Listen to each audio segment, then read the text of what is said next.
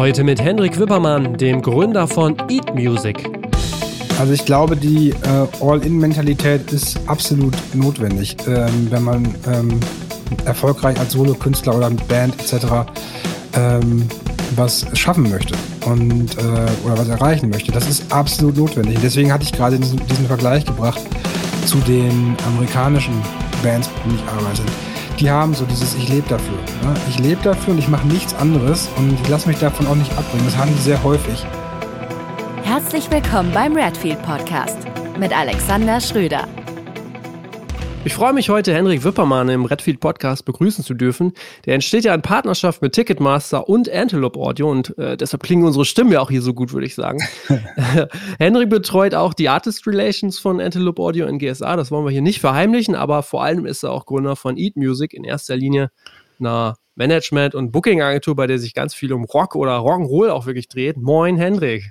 Guten Tag, guten Tag. Ich freue mich, hier zu sein. Cool, cool, cool. Herrlich. Du stammst, stammst du eigentlich direkt aus Münster? Ja, ich bin äh, gebürtiger Münsteraner und der Stadt treu geblieben bis heute. Ah, ist klar. Okay. Der Fahrradstadt. ähm, äh, Du bist als Musiker in die Musikbranche gekommen. Ich glaube, äh, das wird schnell klar, wenn man äh, recherchiert mit Eat the Gun. Mhm. Und ich glaube, das ist schon äh, fast 20 Jahre her, ne? Mhm, ja. ja. ja. das stimmt. Ähm, meine Band heißt Eat the Gun und äh, die gab es vor der Agentur. Ja. Und ähm, ich habe dann immer so viel Konzerte gebucht für uns und so viel gemanagt, dass ja. jemand dachte, ich gebe dem Kind einen Namen. Und da lag Eat Music irgendwie nah. Und seitdem heißt das so. Das war, glaube ich, 2007 oder 2006. Ja, das weiß ich noch. Oder das, ähm, war früher, glaube ich, sogar noch mehr so, dass viele dann dachten, die, die das so äh, in der gleichen Situation waren wie du, dass sie gedacht haben, naja, wir werden immer nie so richtig ernst genommen, wenn wir da für unsere Band anrufen oder äh, äh, mailen. Wenn da einfach ein Firmenname drunter steht, dann klappt das viel besser. So ja. rückblickend. Stimmt das oder ist das Quatsch? Ähm, das kommt schnell raus. Also man sollte das, also man sollte nicht das versuchen zu verheimlichen, weil dann äh, es komisch, ne? Ähm, ja. Bei mir war das so, dass ich das ähm, also ich habe dann nicht nur meine eigene Band gearbeitet, sondern eben auch gleich schon andere Bands. Und von daher machte das dann auch äh, mehr Sinn. Ähm, nur der Name kam eben daher und ich habe ihn so gelassen. Ich habe letztens ja. mein erstes eigen, äh, selbst entworfenes Firmenlogo wiedergefunden. Äh, musste echt, echt lachen. Also das, weil es so gut war. Weil es richtig gut war. Es war viel besser ja. als jetzt. Aber naja. Ja, verstehe ich. Okay. so, ein, so ein Auge mit so Flügeln und so, so, so ein, wie so ein altes Skateboard-Design sah das aus. Passte überhaupt nicht zum Namen. Ja. Ich fand es einfach cool. Okay. Na gut, lassen wir das so im Raum stehen. Wir lassen das mal. Ähm, Gibt es die Band eigentlich noch? Eat the Gun, ja, klar. Wir machen aber ja. momentan nichts. Das liegt aber hauptsächlich an mir. Ja. Weil ich zwei kleine Töchter habe und äh, einfach gerade nicht dazu komme, auf Tour zu gehen und das auch gar nicht will. Ja. Aber äh, okay. die Band gibt's noch, ja, klar. Ah, okay, cool. Ja. Was waren denn so eure Highlights? Mit der Band, oh, ja. gab es echt viele. Wir machen das ja schon seit 2001, also seit ähm, ja, 20 Jahren. 20 Jahren, ja. Und ähm, die ersten Highlights waren so Anfang der 2000er ähm, mit Him auf Tour zu sein oder für die Hosen zu eröffnen und ähm, ja, dann so die Albumveröffentlichung ähm, in den 2000ern, ne? die letzten vor allem. Ja. Strip to the Bone und Howling Wood, das waren so zwei Veröffentlichungen, mit denen wir dann eben auch viele tolle Festivals spielen durften. Wacken war ein Highlight. Open Flair, Taubertal Festival in Deutschland jetzt, ne? Ja. Und äh, einfach auch so in der nationalen und teilweise auch internationalen Rockszene mhm. anzukommen, Interviews zu geben, in Magazinen zu stehen, so dieser ganze klassische Kram. Ja, also richtig äh, Hard Rock, Rock'n'Roll, ne? Ja, würde ich sagen. Also, ja. also es war am Anfang richtig Hard Rock. Wir kamen so aus der Schule äh, Aerosmith, Guns N' Roses und das in den äh, frühen 2000ern. Das war hier überhaupt nicht angesagt. Hier war äh, ja. Pop-Punk angesagt. Ähm, und wir kamen dann da mit, mit Lederhosen, langen Haaren und äh, den richtigen Rockposen um die Ecke. Ähm, und alle haben komisch geguckt. Aber ja. es war, war eine gute Zeit. Ich erinnere mich noch, wir hatten äh, die erste Show als Support im SO36, äh, Support für die Do-Nots. Die, oh, die ja. Und äh, das war total gut. Äh, und die Do-Nots hatten die Eier, uns mitzunehmen und äh, so eine Band dann irgendwie für sie eröffnen zu lassen, weil die es geil fanden. Und wir fanden super, weil wir plötzlich Publikum hatten. Und zwei Wochen später hatten wir dann einen ähm, Showcase, so ein richtig, so ein klassisches Showcase im Wild at Heart in Kreuzberg. So ein ja. kleiner Rock'n'Roll-Laden. Und ähm, da kam dann, das, ich glaube, weiß, das gibt's glaube ich heute gar nicht mehr, weil es die Plattenfirmen auch vielleicht nicht mehr gibt. Aber da kamen dann wirklich alle Major äh, ja. äh, Companies hin und die A&Rs damals, die arbeiten da heute alle nicht mehr, ähm, und äh, haben sich unsere Show angeguckt. Okay. Ja, irre. Ja. Das, das ist ja krass. Ja, jetzt hast du gerade schon erzählt, warum es Eat Music überhaupt gibt. Ja. Wie schnell hast du denn angefangen, andere Bands zu buchen? War das dann wirklich so, dass die dann wahrscheinlich auch gesagt haben, sag mal, äh, willst du das nicht einfach mal machen? Wir kriegen das gar nicht so gut hin wie du. Ich habe ehrlich gesagt angefangen ähm, als, also, als Künstlermanager. Also ich war gar ja. nicht ähm, Booking-Agent. Das habe ich nur für meine eigene Band gemacht. Und okay. habe ja immer so Sachen gemanagt und dann auch mal für kleinere Bands, denen so ein bisschen geholfen und gezeigt, wie man das machen könnte. Ähm, und ähm, bin dann eher so in, in diesen Bereich Booking äh, gerutscht, weil die Nachfrage einfach da war. Und ja. Äh, ja, das ist ja bis heute so. Also Bands wollen halt live spielen. Das ist das absolut Wichtigste. Und deswegen ist dieser Bereich auch am besten oder am meisten oder am schnellsten gewachsen. Ähm, und ja, habe ich damit die Frage irgendwie, ich weiß gar nicht mehr, was hast du mich gefragt? Naja, wie du, wie du so auch an die Bands dann gekommen bist, ne? Ja, die sind zu mir gekommen. Das war immer schon so. Ja, also, ja. musst du nicht akquirieren, ne, wie man das so kennt. Ja. Dann, das hat sich rumgesprochen und dann kamen so lokale Bands und ähm, dann irgendwann mal die ersten internationalen Bands und äh, das ist halt so ganz organisch gewachsen, ne? Band für Band, ähm, ganz langsam. War das immer so Step für Step oder gab es dann mhm. irgendwann auch mal so ein, wo du sagst so, wow, jetzt mit dem arbeiten, mhm. Hammer.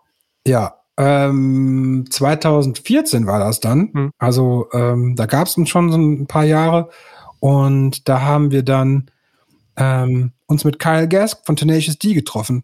Ja. Ähm, auf einem Festival in Deutschland. Ich weiß nicht den Namen gerade nicht mehr von dem Festival. War eins von den größeren. Und ähm, genau, und haben uns da mit Kyle Gask getroffen, weil der ähm, eine, eine Band hatte, die Kyle Gas Band hieß. Und ähm, ich ein Riesenfan von Tenacious D war und immer noch bin. Und es gibt ja diesen, diesen Film The Pick of Destiny, in dem ja. spielt Kyle halt äh, so einen etwas schwierigen äh, Solo-Musiker und ähm, hat halt eben das Kyle Gas Project. Das war so seine Band. Und als Fan fand man das cool. Und ich habe irgendwann zufällig bei Spotify herausgefunden, dass es diese Band wirklich gibt. Und ja. dachte mir, warum weiß das denn keiner? Und hatte dann Kontakt zu dem Gitarristen und der sagte, ja, äh, du, wir spielen äh, demnächst, lass mal treffen. Und dann haben wir uns da getroffen. Und ähm, Kyle dachte nur, ja, cool, lass mal loslegen. Und das war das erste große Ding, wo man dann plötzlich sagte, krass, jetzt können wir eine Europatournee buchen und können einen äh, internationalen Künstler managen und haben dann mit ihm auch, also mit der Band, zwei Albumveröffentlichungen äh, ja, gearbeitet und ähm, das geht bis heute. Also wir machen. Ja, aber Moment mal, äh, äh Tenacious, diese eigentlich sehr bekannte, erfolgreiche Band so. Ja. Ähm, und dann sagst du dem Kyle Gass so, ey, yo, lass uns mal zusammenarbeiten. Also wie stelle ich mir das vor? Also äh, genau so. wie macht man das? Also es wird ja schon viele ja. Fragen. Wie kommt man denn ja. überhaupt an seine Klienten? Ja. Äh, also was ist das Geheimnis? Das weiß ich selber nicht. Das ist einfach ja. passiert. Es gibt da kein Geheimnis. Also, Weil der ist ja Ami, ne? Also warum ja. sollte der da irgendwie so einen dahergelaufenen ja. deutschen... So ein Hendrik, der da so ran... Ja. ja, das äh, weiß ich auch nicht. Ja, okay. das ist einfach passiert. Das ist auch so, dass ich habe äh, festgestellt über die Jahre, dass die diese aktive Akquise, dieses nach, ja. nach Projekten suchen, das ist am unerfolgreichsten. Also meistens entsteht das äh, ganz organisch, weil je mehr ich arbeite, je mehr Kontakte ich mache, desto größer wird das Netzwerk und ja, desto mehr spricht sich so ein Name von, von einer Agentur oder auch von, von, von einem Agenten ähm, hm. um. Und das ist, glaube ich, einfach, ähm, das, das wäre das Geheimrezept wahrscheinlich. Hm. Einfach am Ball bleiben und dranbleiben, das Netzwerk immer äh, ja. weiter ausbauen. Dann kommen die Bands meistens oder die Künstler meistens von selbst. Weil mhm. ich glaube auch, dass ähm, man kann Künstler nur gut betreuen, wenn man sie wirklich mag, sich gut mit ihnen versteht und äh, das Ganze langfristig angeht. Und ähm, ja, das ist eine, ja, so eine Künstleragenturbeziehung ist ja auch was, sehr Wichtiges, für, vor allem für die Künstler, aber auch für, für die Agenturen und oder für uns als Agentur. Und das pflegen wir und deswegen haben wir jetzt auch keinen riesen Roster, weil das gar nicht gehen würde. Ja. Ähm, jetzt meinst du, jetzt meintest du, so Netzwerken ist eigentlich so das Allerwichtigste, das A und O. Ähm, die Leute kommen dann wahrscheinlich dann auch einfach so, so, mit so ein bisschen Vertrauen, kommen dann auf dich zu. Ähm, wie wichtig würdest du denn sagen, ist denn das, was du mit der Band gemacht hast oder machst, einfach dieses, ihr werdet ja hunderte von Konzerten gespielt haben, wie wichtig ist das im Vergleich zu dem, was du jetzt machst fürs Netzwerk? Kannst du immer noch ganz viel auf diese alten oder bestehenden Kontakte aus Musikerzeit zurückgreifen? Ja, das war am Anfang sicherlich so. Mhm. Aber es ist ähm, ja gleichzeitig gewachsen. Also das heißt, die Band war jetzt nicht total erfolgreich und ich habe dann äh, sozusagen das Business übernommen, sondern das ist so gleichzeitig gewachsen. Von daher würde ich sagen, war das gar nicht so abhängig voneinander oder das, äh, die, das Musikersein hat ähm, in dem Sinne geholfen, als dass ich einen besseren Zugang hatte vielleicht ähm, zu Musikern und zu dem, wie Musiker arbeiten, denken und planen und ähm, welche Fehler ihnen da oft passieren.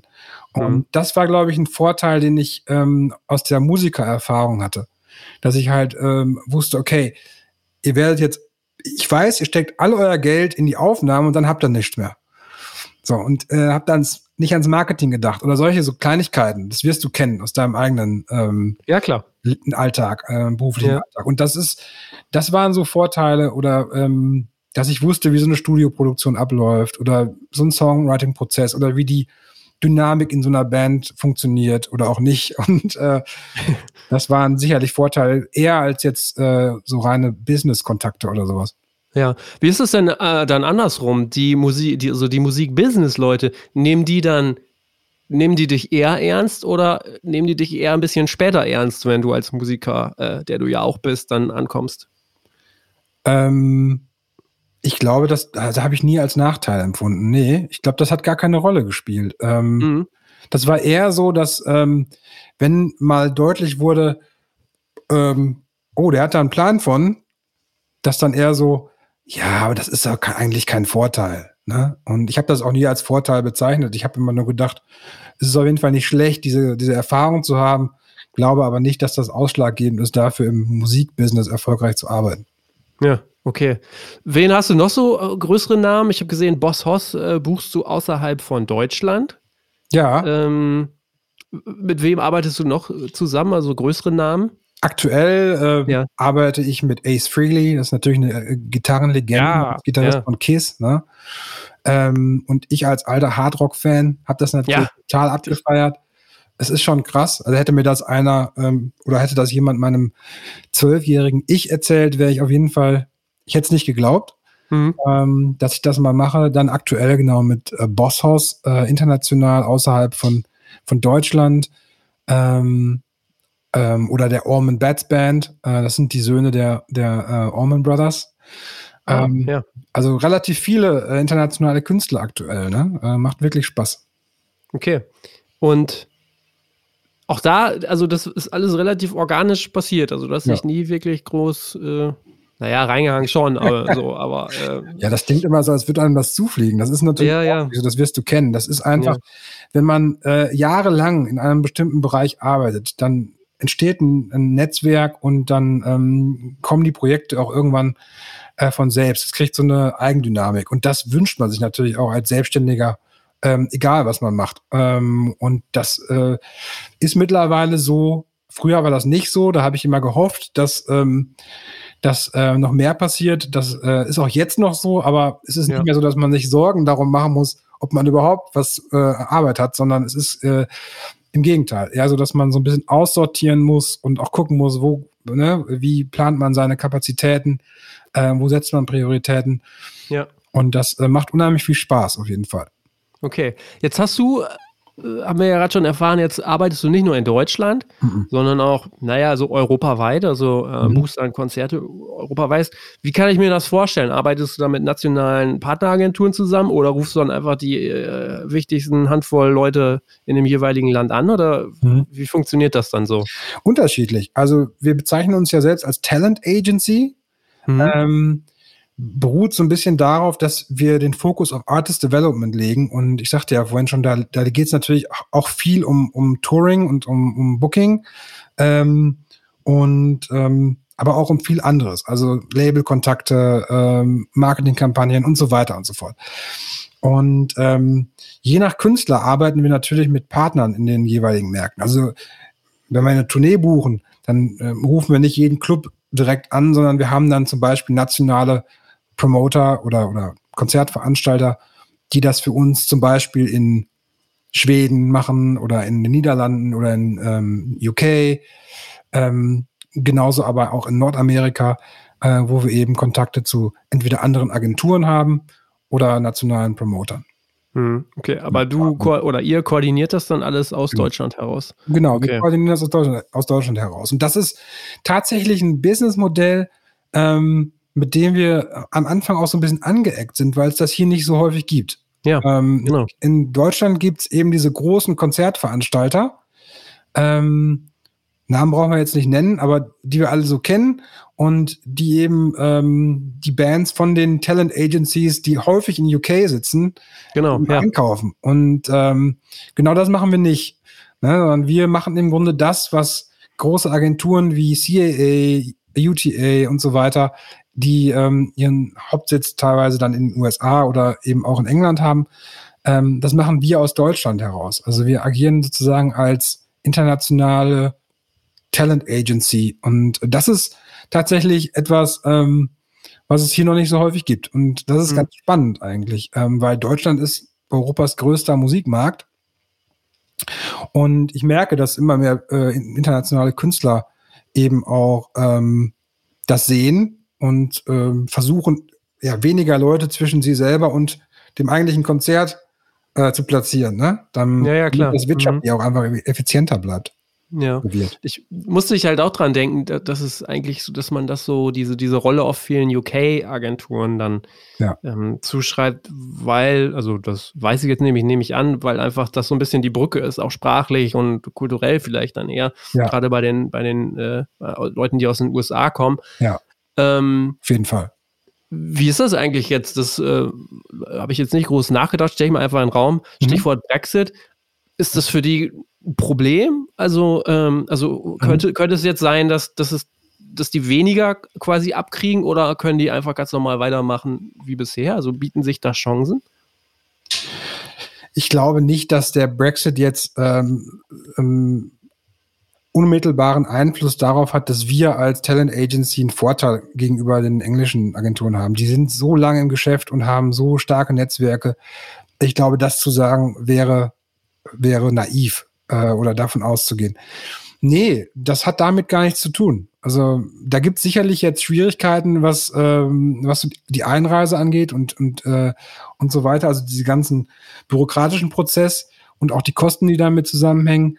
Das ist ein Problem klar, das, und das wird ein paar Jahre dauern, bis sie das gelöst haben, wie das halt so ist mit bürokratischen Problemen. Aber ähm, ich, ähm, ich sehe das jetzt nicht als Vorteil für uns. Ich mhm. sehe das eher als spannend und, und auch so ein bisschen witzig an, dass wir ähm, als Talent Agency aus Deutschland eben so ein bisschen schräg angeguckt werden manchmal. Und das auch in Gesprächen hier mit Kollegen manchmal gar nicht so klar ist. Ähm, also ja. Die Leute gehen automatisch davon aus, nee, wieso, wir machen doch alle dasselbe. Also, äh, und ähm, das ist eben nicht so. Wir, ich habe also wenig Kollegen leider in, in, Deutschland, die das international machen. Ja. War denn dieser internationale Ansatz äh, schon recht früh da oder hat er sich dann ja. tatsächlich so ein bisschen, ja, vielleicht aus der Not oder äh, wie auch immer heraus entwickelt, also dass man sich abgrenzen mhm. musste? Ich wollte schon immer international arbeiten. Ich fand das immer spannend und ähm, habe da nie drüber nachgedacht, ob das richtig oder falsch ist. Es hat sich bei den Bands eben so angeboten, ne? Ähm, und hat sich auch automatisch, also von selbst so ein bisschen entwickelt. Und wir haben das jetzt nicht von Anfang an, es gab nicht so einen Businessplan. Wir werden jetzt eine internationale Talent Agency, sondern wir wollten erstmal einfach Artist Development machen und Künstler in Europa aufbauen. Also es war schon international gedacht, dass sich das irgendwann dahin entwickelt. Das hat sich natürlich ergeben. Hm. Und wie war das dann, dieses Netzwerk aufzubauen? Also wurde man, wird man dann ernst genommen, wenn man eben nicht so eine UK-Agentur ist, sondern äh, Band, äh, Quatsch, eine Agentur aus äh, Münster, aus Deutschland? Ja, es ist schön, dass du das so sagst. Das ist auch wirklich so. Ähm, ja. Wir sind eine Agentur aus Münster in Deutschland. Und witzigerweise ist das aber heutzutage völlig egal. Ja. In welchem Land du lebst oder äh, in welcher Stadt oder ähm, das ist einfach egal, solange du gute Arbeit machst. Ne? Ähm, und so dieses Denken, ich muss in London oder LA oder in Berlin sitzen, das ist Schnee von gestern. Ähm, und das Netzwerk aufzubauen, ich habe die Erfahrung gemacht, dass die wenigsten in so einer Großstadt in einem großen Büro sitzen, auch gerade heutzutage. Ne? Ja. Die meisten mhm. sind dezentral verteilt, weil ähm, ja Leute, die was können, nicht unbedingt immer in der gleichen Stadt leben. Ne? Und ähm, ja. Richtig. Ja. Jetzt betonst du das mit, äh, mit der T Talent Agency auch sehr stark. Jetzt würde mich tatsächlich mal so anhand dieses Begriffs äh, Talent, ne? also mhm. ähm, Stichwort Talente, Up and Coming äh, Bands, Künstlerinnen, mhm. Künstler. Wie schätzen du die Lage so ein? Hast du einen Blick, was so in Deutschland los ist? Also, mhm. wie ist da so deine Einschätzung? Kommt was? Kommt viel? Kommt wenig? Meinst wie sieht's da aus? Bitte? Du meinst jetzt live oder? Ähm, ja, generell an Künst Künstlerinnen und Künstlern so. Ähm, ich glaube, dass wir in Deutschland unheimlich viel gute Musik, gute Bands haben. Aber habe ich schon immer gedacht, ähm, weil ich genau wie du ja aktiv mit diesen Künstlern auch zu tun habe. Und ich glaube, dass ähm, das, was so in der Öffentlichkeit stattfindet, also das, was konstruiert und produziert wird ähm, in Berlin und so weiter, da ist ganz viel Schrott bei, den ich nicht hören mag. Das muss ich ganz deutlich so sagen. Ähm, und ich glaube, dass die wirklich guten Künstler ähm, auf den Festivals stattfinden hier und auch unheimlich, ein unheimlich großes Publikum haben ähm, man sie aber nicht im Radio hört oder ähm, in den Massenmedien, wenn es die überhaupt noch gibt. Hm. Okay. Form, ja, die sie ja. mal irgendwann definiert haben. Ja. Wir, wir, wir haben halt schon immer so, also das kann ich aus unserem Alltag eigentlich sprechen, dass wir eigentlich so das Gefühl haben, so, es tun sich alle gerade sehr schwer, also nicht gerade, sondern in den letzten, weiß ich nicht, drei, vier Jahren so, mhm dass mal was kommt. Also was mhm. kommt, was dann auch ein bisschen Bestand hat, so jetzt für den Bereich, in dem wir aktiv sind. Ich sag mal, harte Gitarrenmusik, das ist, mhm. äh, da ist ja eine gewisse Schnittmenge mit dem, was du machst, auch, mhm. auch da. Ja, da, ähm, ja, wie gesagt, also das, die Frage stellen wir uns immer wieder, wo sind die Leute, die man dann noch aufbauen kann und die dann so dranbleiben? Ja. Deshalb stelle ich eigentlich immer gerne diese Frage, um überhaupt mal so eine Ahnung zu kriegen, mhm. wie das andere so, so einschätzen. Ne? Ich glaube, dass ähm, ich habe auch so ein bisschen das Gefühl, dass ähm, hier so ein bisschen der Drive fehlt und ich so nicht, nicht so, wenn ich das vergleiche mit internationalen Künstlern aus England oder den USA, die haben oft ein ganz anderes Level an Input. Also das heißt, wie viel Gas die geben für ihre, für ihre Musik und für ihre, ihre Projekte und wie, ähm, ja, wie sie sich da aufstellen. Also so alles oder nichts. Ne? Und genau, ich habe ja. das Gefühl, also die Deutschen, wir Deutsche sind einfach immer zu vorsichtig. Ne? Ähm, wir haben immer Angst, wir brauchen immer noch drei, vier andere Gleise. Und das ist bei Bands auch so. Und ich glaube einfach, dass das auch so ein bisschen daran liegt, dass die Perspektive heutzutage mit ähm, Musik, ähm, auch mit Live-Musik, ähm, tatsächlich äh, davon leben zu können ähm, die ist einfach nicht mehr so gegeben, wie es vielleicht vor zehn Jahren noch war. Und ähm, das hat einfach was mit der Entwicklung der Musikbranche zu tun. Ähm, ne, und das äh, ist, glaube ich, auch so ein Stück weit, es ist transparenter geworden, aber gleichzeitig auch ähm, undurchschaubarer. Ne? Also es ja. ist irgendwie ähm, so, so, ein bisschen so eine Orientierungslosigkeit, glaube ich, da unter und jungen Musikern vor allem. Ähm, was man damit überhaupt macht. Also, hm. wie kann man Musik noch sinnvoll veröffentlichen? Nicht nur, dass es alle hören können, sondern dass man damit eben auch Geld verdient. Das geht mit Spotify etc. einfach nicht so gut. Und äh, am Live-Markt ist es einfach so, der ist so überschwemmt. Ähm, also es gibt viel zu wenig Slots für, für die Bands, die touren wollen. Und das ist natürlich jetzt nach der Pandemie noch stärker so. Von daher ist das gerade einfach auch so ein bisschen eine Frage der Perspektive. Als Künstler muss ich mich ja auch fragen, wohin damit? Ne? Und ähm, wenn ich die Zeit und den, die Energie aufwende, die, die, die notwendig ist, das wirst du ja kennen von euren Bands, ja. um damit wirklich was zu erreichen, dann muss ich äh, alles geben. Und da muss ich aber auch die Gewiss Gewissheit haben, dass da tendenziell was geht. Und nicht, dass die Branche mittlerweile so ist, dass man da einfach gar keine Chance hat. Ne? Also das, ja, ja, ja. das ist ein Problem. Das ist so ein bisschen die Frage. Das ist ganz interessant, wie du das äh, beschreibst, weil ich das ähnlich, ähnlich sehe, beziehungsweise ich habe das auch äh, letztens wieder mit, mit einem Sänger von einer ehemaligen Band, also von vor 15 Jahren oder so, mit uns diskutiert und wir uns auch gefragt haben, so, ob es diese, ja, wie du es auch sagst, so diese All-In-Mentalität, ob es die eigentlich noch gibt, ne? Ja. Das, ähm, dass man eigentlich dann auch so sagt, na gut, ich bin irgendwie, also jetzt mal äh, sehr simpel dargestellt, ich bin jung, irgendwie ist mir alles egal so und wenn die nächste Tour kommt, dann kündige ich halt meinen Job an der Tankstelle, das ist ja. mir dann auch irgendwie Latte, Hauptsache Musik machen. Hm. Ich verstehe auch total, dass es Leute gibt, die dann sagen, oh, ähm, nee, lieber so äh, Safety First so. Mhm. Aber natürlich äh, muss man sich dann immer die Frage stellen, wie weit man dann am Ende kommen kann, so, ne? Ja, also ich glaube, die äh, All-In-Mentalität ist absolut notwendig, ähm, wenn man ähm, erfolgreich als Solo-Künstler oder mit Band etc. Ähm, was schaffen möchte und äh, oder was erreichen möchte. Das ist absolut notwendig. Und deswegen hatte ich gerade diesen, diesen Vergleich gebracht zu den amerikanischen Bands, ja. mit denen ich arbeite. Die haben so dieses Ich lebe dafür. Ne? Ich lebe dafür und ich mache nichts anderes und ich lasse mich davon auch nicht abbringen. Das haben die sehr häufig. Ähm, selbst jetzt in der Pandemie wurde das ja nochmal deutlicher, wer dann diese, dieses Durchhaltevermögen auch hat. Und da war ich teilweise echt beeindruckt ähm, von gerade von unseren amerikanischen Künstlern. Ich meine, wir haben auch viele amerikanische Künstler und habe versucht, diese Mentalität auch so ein bisschen ähm, zu adaptieren und, und äh, oder zu übernehmen äh, und auch weiterzutragen. Ähm, ja, weil ich das einfach, ich habe da einen ganz großen Respekt vor und ich glaube, Sie sind aber auch ein Stück weit machtlos. Ne? Äh, klar, Pandemie war jetzt ein Sonderfall, aber ähm, auch generell, also was, was die Perspektiven angeht, das ist einfach echt schwierig mittlerweile. Weil mhm. Festivals, äh, ne, das wird immer mehr monopolisiert. Festivals gehören großen Promotern. Man kriegt sowieso keine Slots mehr. Es geht nicht mehr darum, was die Leute hören wollen, sondern darum, äh, ähm, wer die größten Marktanteile hat. Und ähm, das ist halt bei ähm, digitalen Musik, äh, also am digitalen Musikmarkt eben genauso wie am Live-Markt so. Und äh, beim Merchandise wird das demnächst auch so sein und äh, oder ist ja auch schon am besten Wege dahin. Und ähm, ich glaube, das ist einfach ein Problem. Da muss man mhm. Lösungen bieten, ne? gerade im Independent-Bereich. Jetzt machst du ja auch viel dann Künstlermanagement. Da hätte ich jetzt dann ja. zum Beispiel ähm, gefragt, das ist wahrscheinlich sehr provokant auch gegenüber jemand, der selber auch Musiker ist. Ja. Ähm, müssen dann Musiker nicht eigentlich ihr Mindset so ein bisschen ändern und mhm. weniger als Leute denken, die sich da auf die Bühne stellen, sondern mhm. eher mhm.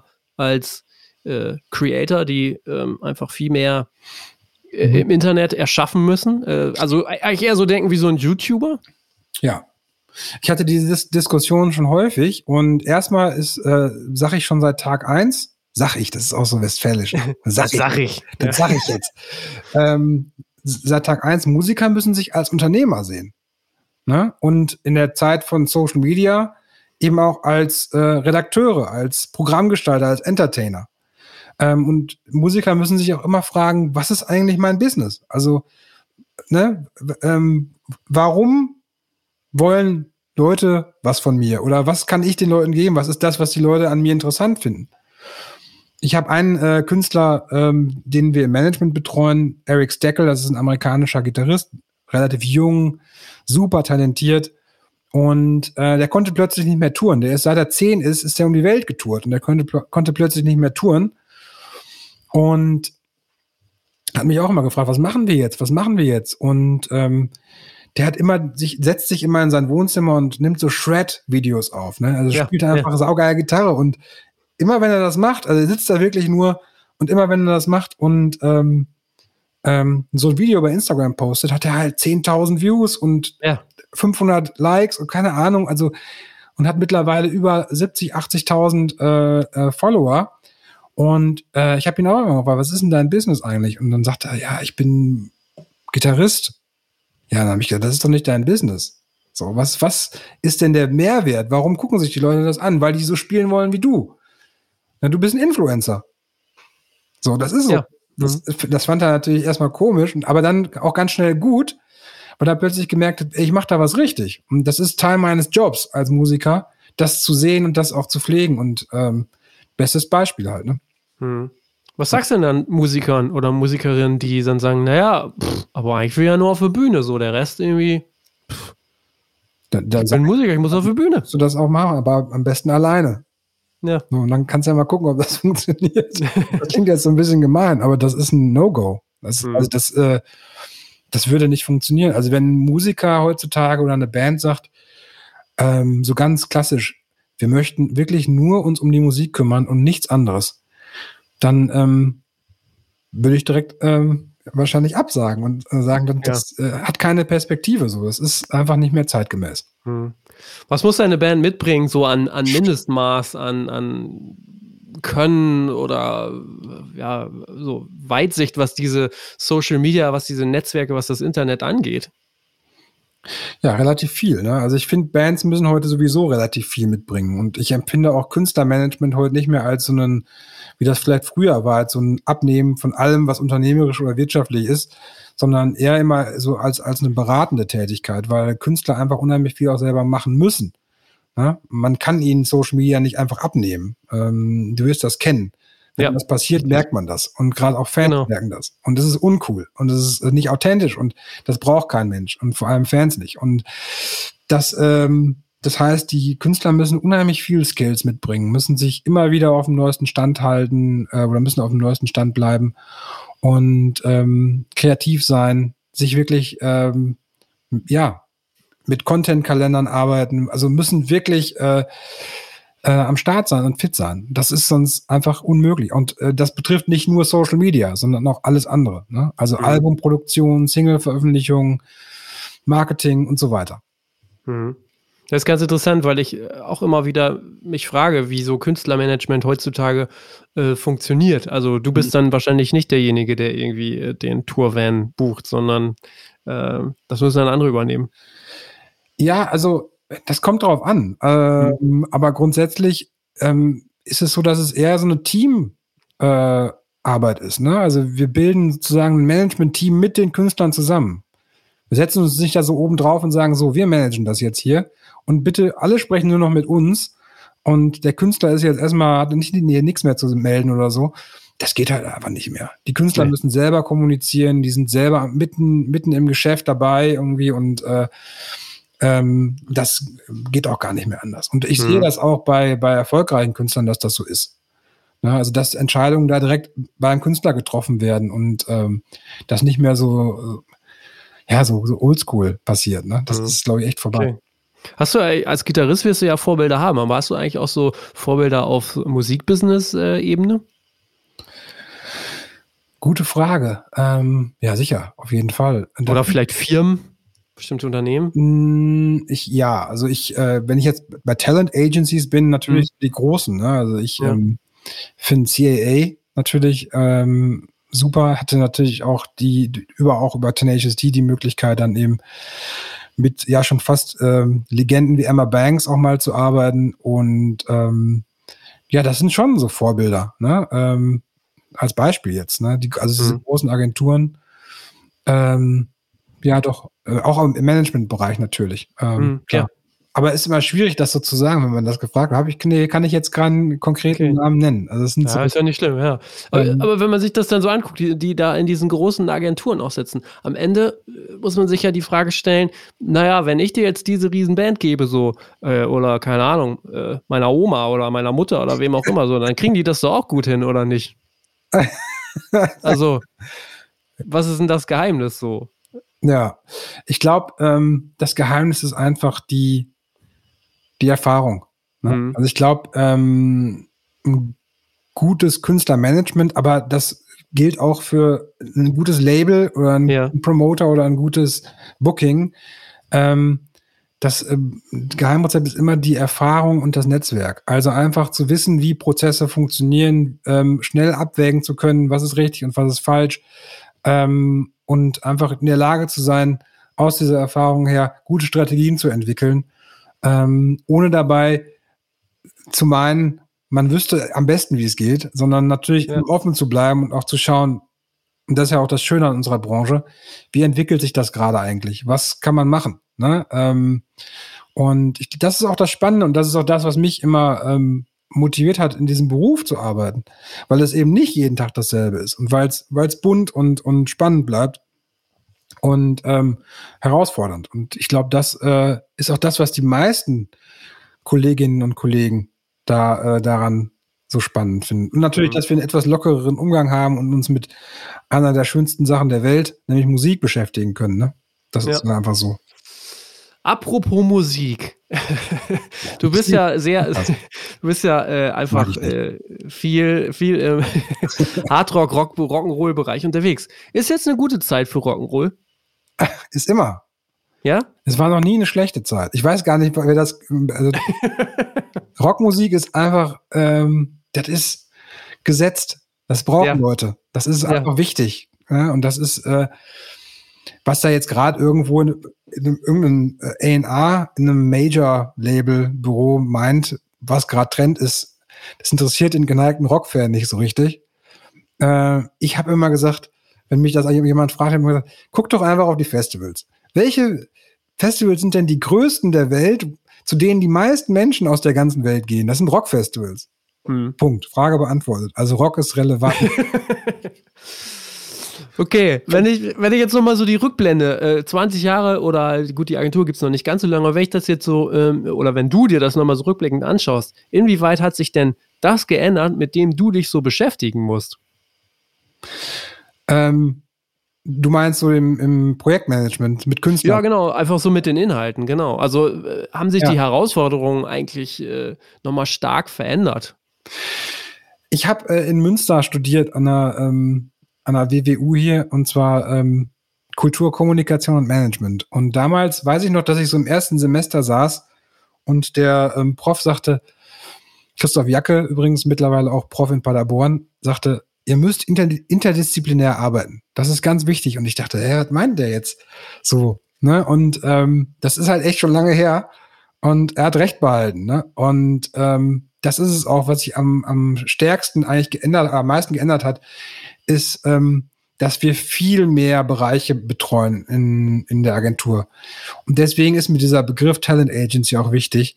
Ähm, deswegen betone ich das auch immer wieder, weil das beinhaltet für mich eben mit, mit Künstlern, mit Talenten zu arbeiten und die ähm, in allen Bereichen zu betreuen, so gut man es eben kann. Ähm, und das versuchen wir. Und das bedeutet, dass wir uns auch mit allen Veränderungen und Neuerungen im Musikbusiness auseinandersetzen müssen. Und von daher ist es sehr, sehr, sehr vielschichtig. Aber ich glaube, das wird bei dir auch so sein, oder? Das ist ja. Ja, klar.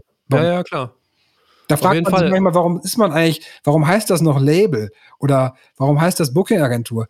Oder nur Künstlermanagement. Also es ist, manchmal sind mir diese Kategorien reichen nicht mehr. Also das ist, das ist ein guter Punkt. Das ist ein guter Punkt, mit dem wir uns ja auch beschäftigen. Ähm, lasse ich ja auch immer wieder in diesem Podcast anklingen, äh, was die Zukunft von einem Label und auch da, oder auch von unserem Label, und da stelle ich mir definitiv die Frage so, äh, inwieweit das, was wir so als Label kennen, in Zukunft noch Bestand haben wird.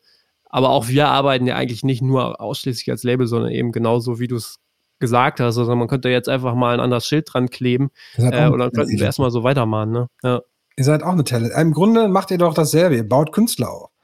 Genau. Ihr verkauft ja. ja nicht nur Musik oder, ne, sondern es ist ja viel mehr als das. Ihr beratet, ihr plant, ihr ne, entwickelt Strategien und so weiter und vermarktet. Deswegen, die Grenzen sind da so fließend und im Grunde machen wir, glaube ich, fast, also alle fast dasselbe in dem Bereich. Also ich glaube, das ist, das ist, da gibt so viele Parallelen ähm, und deswegen gefiel mir dieser Begriff nicht mehr, Booking-Agentur oder Management. Das reichte mir nicht. Und ich habe immer nach einem neuen gesucht und wollte jetzt aber auch nicht so mit so einem fancy neuen Wort um die Ecke kommen, sondern schon, da dachte ich mir, Talent Agency passt eigentlich, ne? Mhm. Ähm, auch wenn man das wahrscheinlich eher in den, in den Booking-Sektor packt. Aber es passt auch zu uns, ne? weil wir das ja, ja. auch machen. Aber dann stelle ich nochmal als, als Label-Typ eine Frage. Wenn du mit diesen ganzen Leuten, mit den, mit den Talents dann zusammenarbeitest, ähm, hat sich denn dann so dieser Wunsch verändert? Klar, die wollen erstmal alle auf der Bühne, völlig klar, die wollen Shows spielen. Mhm. Wie wichtig ist denn im Laufe der Zeit geworden, ein Label zu bekommen? Oder wird das, also wird das immer unwichtiger? Ähm, das ist eine gute Frage. Ähm, es geht, glaube ich, gar nicht mehr darum, also ein Label zu bekommen, heißt für mich immer, einen Geschäftspartner oder Partner dazu zu gewinnen, der was für einen tut.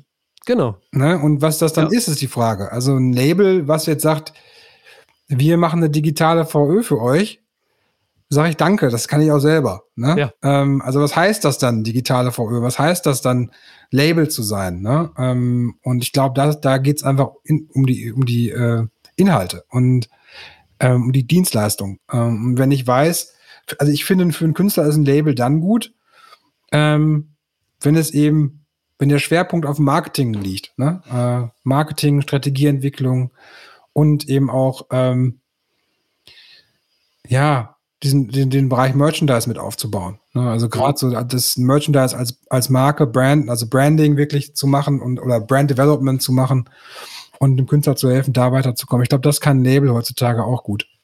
Jetzt hast du das ja eigentlich so beantwortet, wie du das als Künstlermanager beantworten würdest. Mhm. Ähm, wenn jetzt 20 Bands zu dir kommen, 20 mhm. Talents, und man die fragt, was braucht ihr denn jetzt neben den Shows noch? Wie viel würden denn da als nächstes sagen, ja, also als nächstes brauchen wir jetzt ein Label? Ich glaube, äh, fast alle, oder? Ja, das weiß ich nicht. Doch. Also, das, ja? also, also unsere Künstler sagen das schon.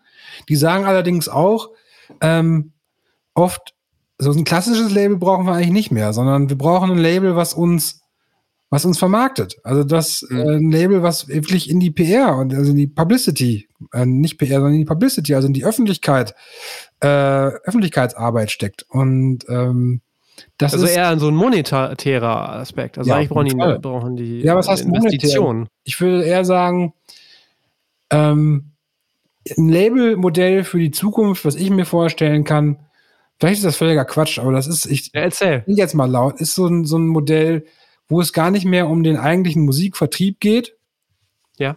sondern mehr ums Artist Development und mehr um, um eben um Marketing und Künstleraufbau auf dem Level. Weil das, das äh, reine digitale Vertreiben, wirst du selber wissen, äh, ist jetzt nicht mehr so ein Riesending und physisch eher, wenn es um limitierte Angelegenheiten geht. Mhm. Ähm, also limitiertes Vinyl zum Beispiel oder so. Ja. Von daher glaube ich, ist das als äh, für ein Label ähm, wichtig, in dem Bereich zu arbeiten. Daher macht der Begriff Label vielleicht auch nicht mehr so Sinn. Mhm. Weil man ist nicht nur Label. Man ist Artist Development Company oder was auch immer, ne? Aber Definitiv, ja, ja. Also das sehen wir auch so, dass gerade die Vertriebswege, das wird ja eigentlich immer banaler am Ende. Genau. Dann muss man ja, äh, also wenn man das mal so runterbricht, ne? Ja. So, also es ist äh, tatsächlich kein Hexenwerk mehr. Genau, und ich habe halt ein Problem mit diesen Label Services, also wo ich als Künstler ja. hingehe, ja, das finde ich, bin ich nicht so ein Riesenfan von. Okay. Ich sage nicht, die sind per se alle schlecht, aber ich habe da jetzt noch nicht so den Vorteil ähm, drin gesehen, wenn ich irgendwo hingehe und mir sagt jemand, wir vertreiben eure Musik und wir können das aber auch vermarkten, das kostet euch aber 3000 Euro oder 10 oder 15.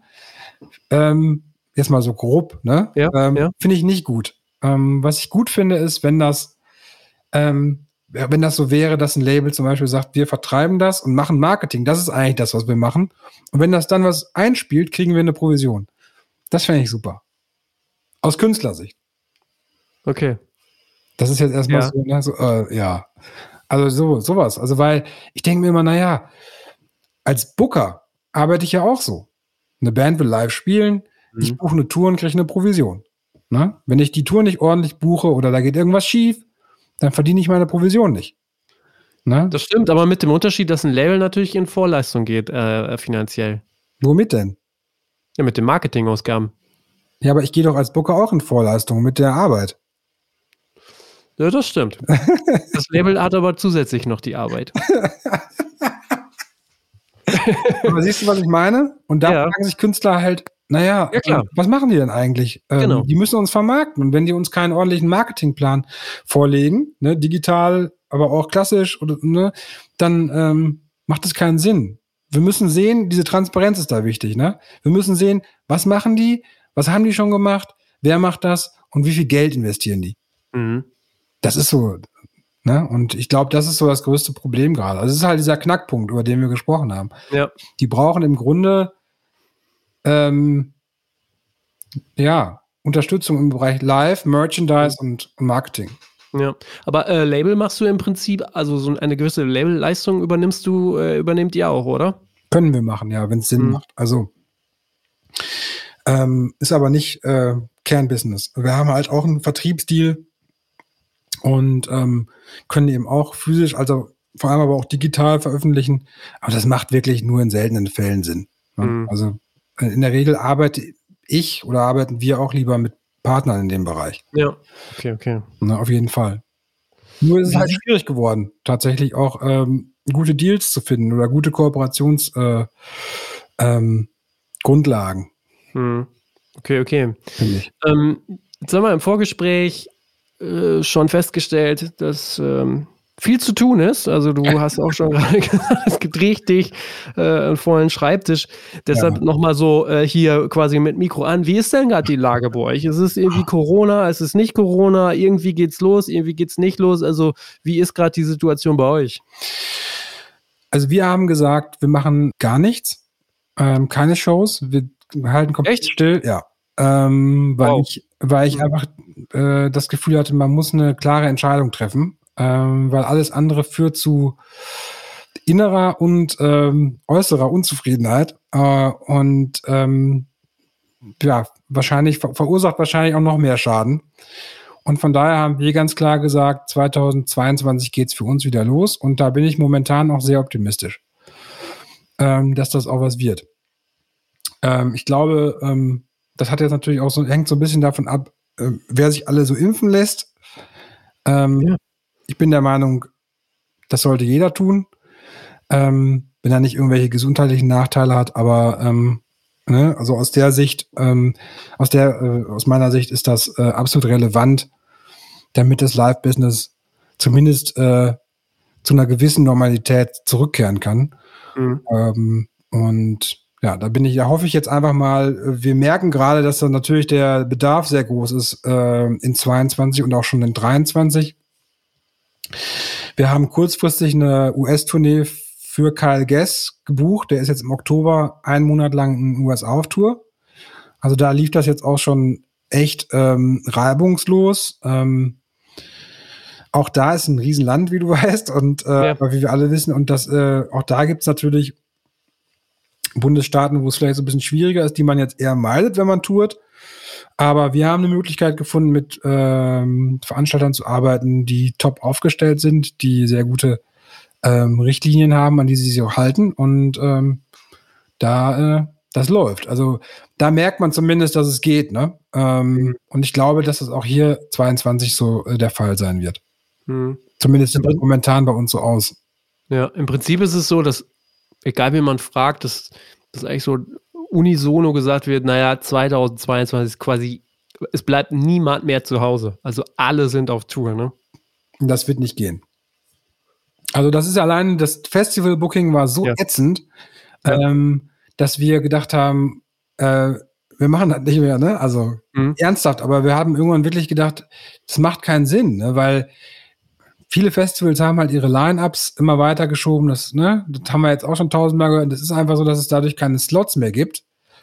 Und ähm, ganz, ganz, ganz viele Bands 22 gar nicht touren können und auch 23 gar nicht touren können, weil sich das dann wieder irgendwie verschiebt. Und äh, also bis das wieder so einen, so einen normalen Rhythmus hat, wie das vorher war, das dauert jetzt halt auch noch mal zwei, drei Jahre. Was bedeutet das denn für den Künstleraufbau, eben für diese Talente? Also haben die überhaupt jetzt eine Chance? Eine Chance hat man, glaube ich, immer, wenn man äh, damit kreativ und, und positiv umgeht und einfach sich dann andere Wege sucht. Und das können Künstler ja eigentlich ganz gut, so von Natur aus. Von daher glaube ich, dass das nicht alles nur immer vom Live und vom Touring abhängt, ne? Äh, von, mhm. von, von, von Live und vom Touring, sondern ähm, eben auch von anderen Faktoren ähm, und auch nicht unbedingt davon abhängt, ob man Festivals spielen kann. Ich glaube, nee. ähm, Festivalspielen ist auch heutzutage, also ist manchmal echt überbewertet, gerade bei kleinen Künstlern, ja. weil ähm, das sieht erstmal gut aus ähm, auf Facebook und Instagram und, und so weiter, wenn man beim Wacken spielt oder bei Rock am Ring oder beim Download oder wo auch immer. Hm, nur wichtig ist halt der Slot und dass einen Leute sehen, ne? weil das ist am Ende des Tages das Allerwichtigste, ähm, dass man echte Fans gewinnt und das war immer schon so und das wird auch so bleiben. Hm, okay. Okay, ähm, was steht bei dir denn sonst noch so an? Also hast du irgendwelche äh, Zukunftspläne, die du jetzt schon mit uns teilen möchtest, kannst? Oder was, was, was nee, ist noch in der Schublade? Ich habe keine Überraschung in der Schublade heute, ja. aber ähm, ähm, nee, ich habe äh, tatsächlich gerade, wie du schon vorhin gesagt hast, wirklich viel Arbeit auf dem Schreibtisch. Ähm, es, es, kommt jetzt so auf einmal geballt. Ne? Also ähm, gibt dann doch viele Tourneen und, und Projekte für nächstes Jahr. Und die Künstler sind natürlich heiß und können es gar nicht abwarten, endlich wieder zu arbeiten. Ähm, ich hoffe, dass wir, dass wir so im, im Bereich der Produktion keine Probleme kriegen. Ich hoffe, dass, äh, das weiß ich jetzt noch nicht bei allen, dass ähm, so die wichtigsten Leute noch am Start sind. Ähm, leider sind ja auch viele weg mittlerweile. Ähm, also der Schaden ist da. Und du meinst äh, also Mitarbeiter für Live sozusagen, Tourmanager. Ja, gerade im Live-Bereich. Okay, ja. ja. Genau. Tourmanager, Produktion und so weiter, mhm. Venues und so. Das muss man jetzt einfach mal gucken. Aber ähm, grundsätzlich ist das echt, also es fühlt sich gut an, so einen Aufschwung zu spüren und einfach zu merken, hey, äh, Business rollt wieder an. Geil. Ne? Also mhm. so, finde ich gut. Ja. Muss ja, ich bin, bin super gespannt, was, was das alles gibt. Ich auch. Also, wie gesagt, also es ist momentan so, ähm, dass man wieder, also wir kriegen wieder mehr Rückmeldungen, wir hören, wir, wir haben wieder mehr Gespräche mit, mit äh, Promotern ähm, und wir merken, okay, da ist irgendwie passiert wieder was, äh, ist Bewegung drin, es war ganz lange Stillstand und man wusste wirklich überhaupt nicht, was, was ist jetzt, was passiert, mhm. was ist nächstes Jahr. Und jetzt gerade habe ich so ein, ja, bin ich, äh, bin ich so sehr optimistisch auf jeden Fall. Ähm, ich hoffe, das bestätigt sich dann auch. ja, das ist das schön. Man sollte immer optimistisch bleiben, genau. Ja. Ähm, ich hatte es ja eingangs auch schon erwähnt, wir sollten noch mal ganz kurz drüber sprechen. Du ähm, bist ja jetzt, glaube ich, seit ungefähr einem Jahr bei Antelope Audio unterstützt da den Bereich Artist Relations in GSA mhm. und ich spreche jetzt ja auch in ein sehr gut klingendes äh, Mikrofon von Antelope Audio. Was, was, ähm, was, was steht bei euch da so an? Ich auch. Ähm, ja, genau. Ich mache seit äh, ungefähr einem Jahr Artist Relations ähm, bei Antelope Audio. Ähm, und das ist echt spannend, ähm, weil ich dadurch wieder mehr Kontakt zu, ähm, zu Musikern habe, in einer anderen Form, als ich das in der Agentur habe. Ja. Ähm, einfach zu Produzenten, zu, zu Kreativen, zu Songwritern und so und das ähm, nochmal einen anderen Blickwinkel mir gibt. Und ähm, ja, Antelope Audio produzieren natürlich auf sehr hohem Niveau Audio-Hardware und Software. Und das macht Spaß auf jeden Fall. Genau, du hast das Exino, Mike. Ja, genau, genau. Ich habe das auch. Deswegen klingen unsere Stimmen so fantastisch. Fantastisch, genau. Ja, ja genau. Es macht Spaß. Es ist auf jeden Fall ähm, ähm, war eine gute Abwechslung und auch notwendig. Ne? Das war mhm. für mich auch so eine, ähm, so eine Notlösung erst, dass ich gedacht ja. naja, mhm. irgendwie ähm, muss es ja weitergehen. Ähm, und dann kam das durch Zufall und ich habe gedacht, ey, cool, hast du Bock drauf, macht total Spaß, super Team. Und ähm, ja, ist auch international. Wir arbeiten auch mit großen und auch mit kleinen Künstlern und doch, das ist äh, im Grunde dem, dem eigentlichen Job, den ich mache, sehr ähnlich. Ähm, also was so das Netzwerken angeht. Ja. Halt, äh, geht nur um ein anderes Produkt. Okay, ja. Cool. Also, ähm, also so zusammenfassend, wer jetzt sich selbst als Talent sieht, wer Fragen hat zu äh, dem Antelope Audio Kram, meldet sich einfach bei dir, denke ich. Ähm, wir werden ja, festgestellt, Netzwerken ist wichtig und die Leute finden dich. genau, in beide äh, übrigens. Also in beide Richtungen, meine ich. Ja, genau. Und äh, wir stellen sonst auch den Kontakt her. Ähm, ich danke dir auf jeden Fall äh, für deine Zeit und es hey. war mal sehr spannend, äh, da so einzutauchen in das, was du so treibst. Und ja, ich wünsche dir noch weiterhin viel Erfolg. Ja, ich habe zu danken. Vielen, vielen Dank. Äh, hat mir echt Spaß gemacht und äh, ja, war ein guter Talk. ciao, ciao. Broadcast-mäßig. Talk, Talk. Ja, ciao, ciao. Alex, mach's gut. Wenn du es jetzt hier bis zum Ende geschafft hast, dann hoffe ich und glaube ich, dass dir dieses Format sehr gut gefällt. Deshalb meine Bitte an dich. Der Podcast ist ja hier umsonst. Äh, hinterlass doch im Gegenzug gern eine Bewertung auf iTunes oder empfehle den Redfeed Podcast einer weiteren Person weiter, denn das würde ja uns massiv helfen zu wachsen, gehört zu werden und weitere Gäste einzuladen. Und das ist auch ein gutes Stichwort. Nächste Woche geht es natürlich weiter, wie immer am Sonntag um 9 Uhr. Fabian Schütze ist mal wieder zu Gast, der Macher von Low Budget High Spirit. Mit dem spreche ich über das Musikbusiness, was gerade so los ist, aktuelle Themen und wie die Lage gerade so ist hört gerne da mal wieder rein. Ansonsten noch die Empfehlung, Ticketmaster ähm, ist unser Partner hier beim Redfield Podcast, wenn es um Ticketlösungen, um Ticketing geht. Denkt an Ticketmaster, wir erstellen auf Wunsch auch gerne einen Kontakt her. Ich wünsche euch noch ein paar schöne Tage, macht's gut, ciao.